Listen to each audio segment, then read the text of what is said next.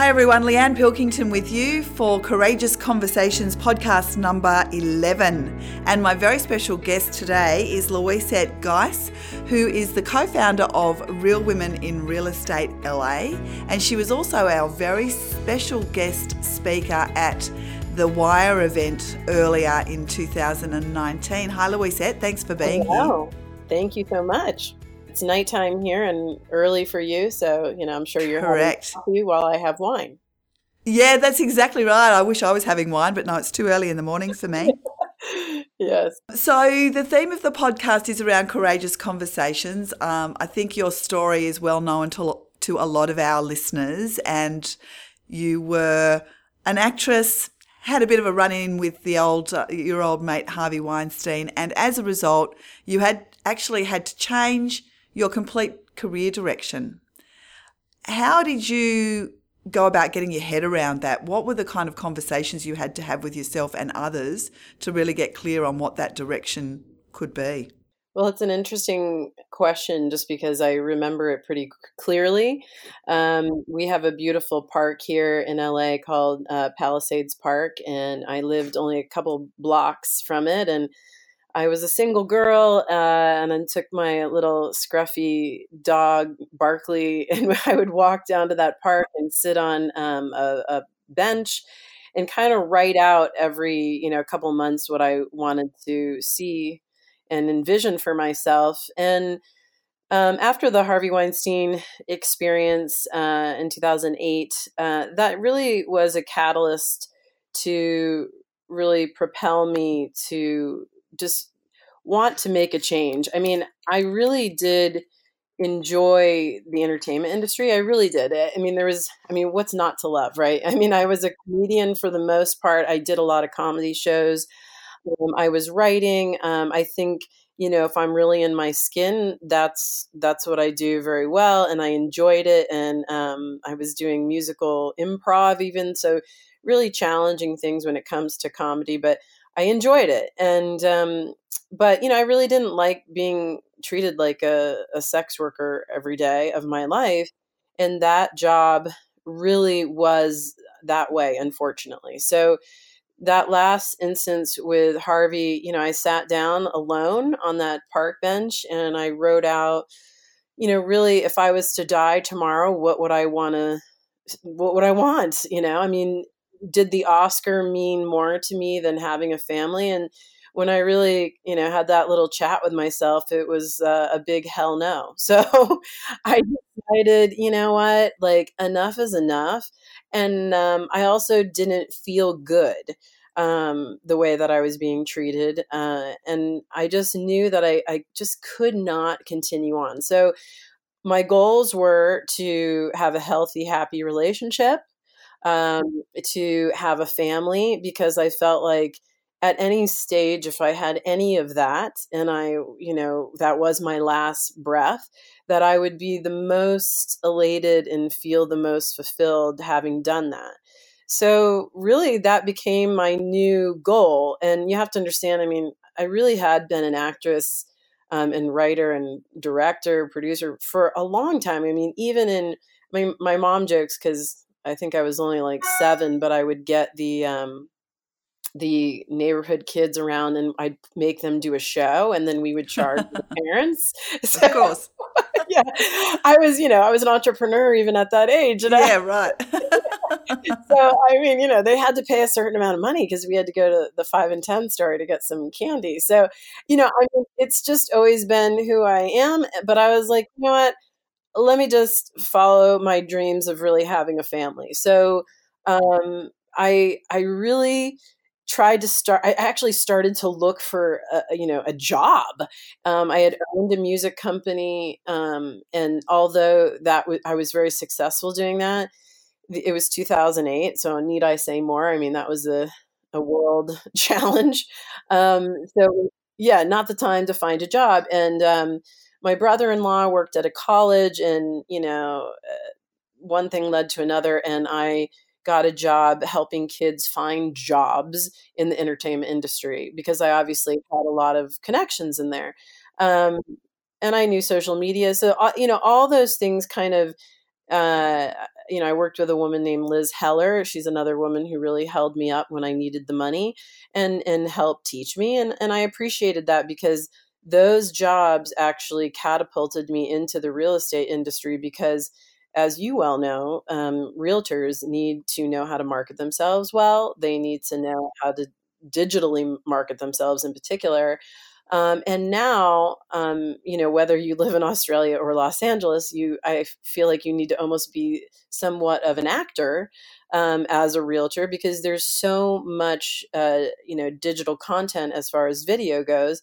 So it was an easy step for me to kind of take and get into that world. So I work in title insurance now. Yeah, right. That makes sense. I hadn't thought about that, but certainly um, agents do need to have really strong presentation skills in the lounge room, but even more so now with the advent of video. Absolutely. And interestingly enough, I mean, obviously that's my background. So, I mean, I can really help agents, you know, feel comfortable. I can help them with just wrapping their mind around what is the written content to the visual content to um, understanding, you know, here we call it farming. I don't know if you call it farming. Well, yeah. Prospecting. So, you know, yeah. Yeah. So, I mean, and I I owned my own company, so I know what it means to be an, an, entrepreneur, and I know what it means to have to get that next deal. So even as an actress, you know that is it is the same. Eh, you know, even though I'm selling something different, you know, you're selling yourself as an actress to be in the show, or you're selling your script. I had to do all the things that agents do on a daily basis, but see, I was kind of ahead of the curve on that because we knew i mean i was actually in one of the first digital tv shows when i was 24 and um, you know i'll be 45 on saturday so Ooh. it was a long time ago you know so i mean i was ahead of that curve and that really did help kind of take me to a new career so i'm lucky yeah, you are lucky. The fact that you sat down with your journal and envisaged what you wanted your life to look look like, I find that really interesting. Is that something that you've done for a long time? Where did that actually start? I definitely did it in high school, and I was, um, you know, raised on Oprah Winfrey show. so, you know, I feel like um, God bless her, Oprah. You know, really always talked about journaling, and then uh, as an actress, I mean, a lot of what maybe somebody doesn't understand who is not an actress is that um, if you are really going to portray a character well, you have to do an incredible amount of research, um, and that is journaling. You have to, um, and then you actually write your bio as that character. So a lot of those things went into, um, you know, helping me just as a human as well. Um, so you know, I would journal out what I wanted to do and um, where I saw myself going. And needless to say, I have two baby two baby girls now and two step boys, uh, fourteen and twelve. And so I don't really have the time to journal anymore. But you know, I. I would not imagine you would. but I did get what I wanted. Um, and I always, you know, I always look at uh, my girls Tegan and Delaney, and I, I do really try every day to have that moment of gratitude because I think that is so, so, so important. And really, nothing else, you know, matters to me. And, you know, this whole Weinstein case has not been easy on me, uh, to the least. And I mean, even today I had a new development. So it's just, you know, it's I'm carrying the torch, but it's not an area, you know, easy torch to to carry. You had to make a just because obviously all of the stuff with Weinstein happened to you a really, really long time ago, and then it all started to come out, and you had to then make a decision with your husband that you wanted to be well, not wanted, but you were prepared to be the person to carry the torch. So, what was that conversation like? Well, I think, you know, so my experience with Harvey happened in 2008. Um, I had over the years told other women, um, you know, to be careful of him. Um, I had no uh, idea of the breadth of of you know his harassment. I mean, um, I knew what had happened to me, but that was about it. And I, I mean, I knew had one or two other women over the years had told me.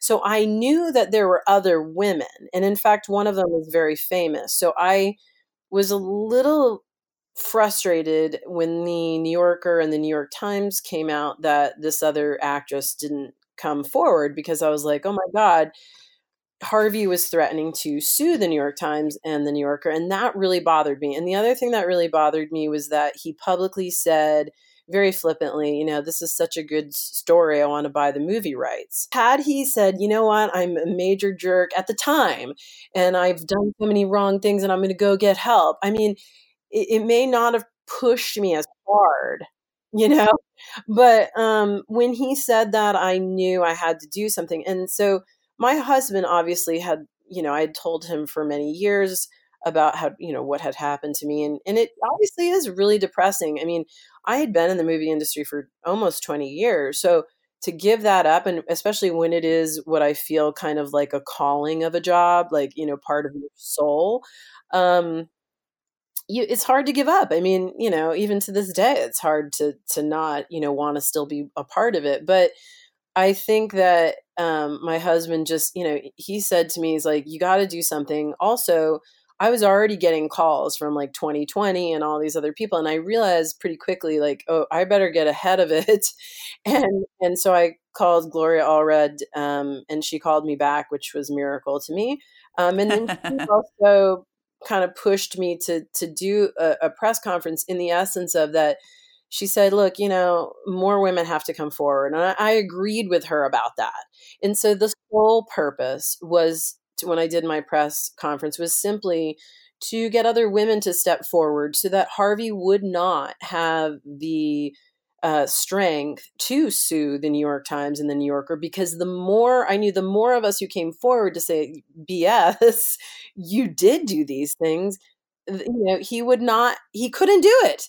So when we did the, the, the, um, press conference, I really kind of thought, you know, like I would do that and i don't know i mean that would be that and he wouldn't get to sue them and and hopefully he would lose you know lose something but i had zero um foresight into understanding the fact that you know this would create a movement because i did not realize that there was hundreds of women behind me sadly. Yeah it's yeah it's phenomenal how yeah. it's ended up.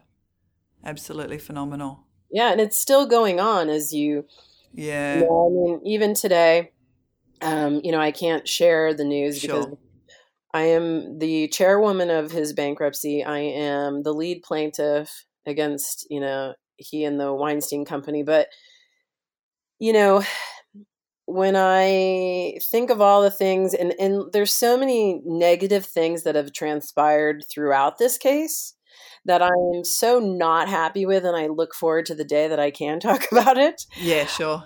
I mean, it is going to be the second, you know, I feel like I'm on page 35 right now of the screenplay. so, right. How many pages is this screenplay going to have? About 110. yeah, right. Oh my goodness. Not I even a third of the way yeah, through. Yeah. Right. I feel like, you know, I look forward to getting this page 65 where I can explain a little bit more and then you know i look for, to, excited i'm excited for the ending of it. I i know that that will come to pass but i you know i just think overall as women you know enough is enough. Um, and for men as well i can't tell you how many men come to me and say thank you so much for what you're doing because this happened to me. And i mean it is kind of mind-blowing because there's so much more quiet about it. But I, I have to tell you i mean just men of all different ages and you know it just from walks of life have said this to me. So, I mean, it is what makes me realize, you know, I used to say I'm doing this for my daughters, but it's made me realize like, no, no, no, no. I'm doing this for my, you know, step boys and my daughters. Yeah, you don't you don't actually it doesn't occur to you that it is happening to men as well as women, but you're absolutely right. Yeah, well, men who experience harassment um, you know, sometimes if it's another man harassing another man, I mean, quite frankly, they're even more bold um, which is really again mind blowing.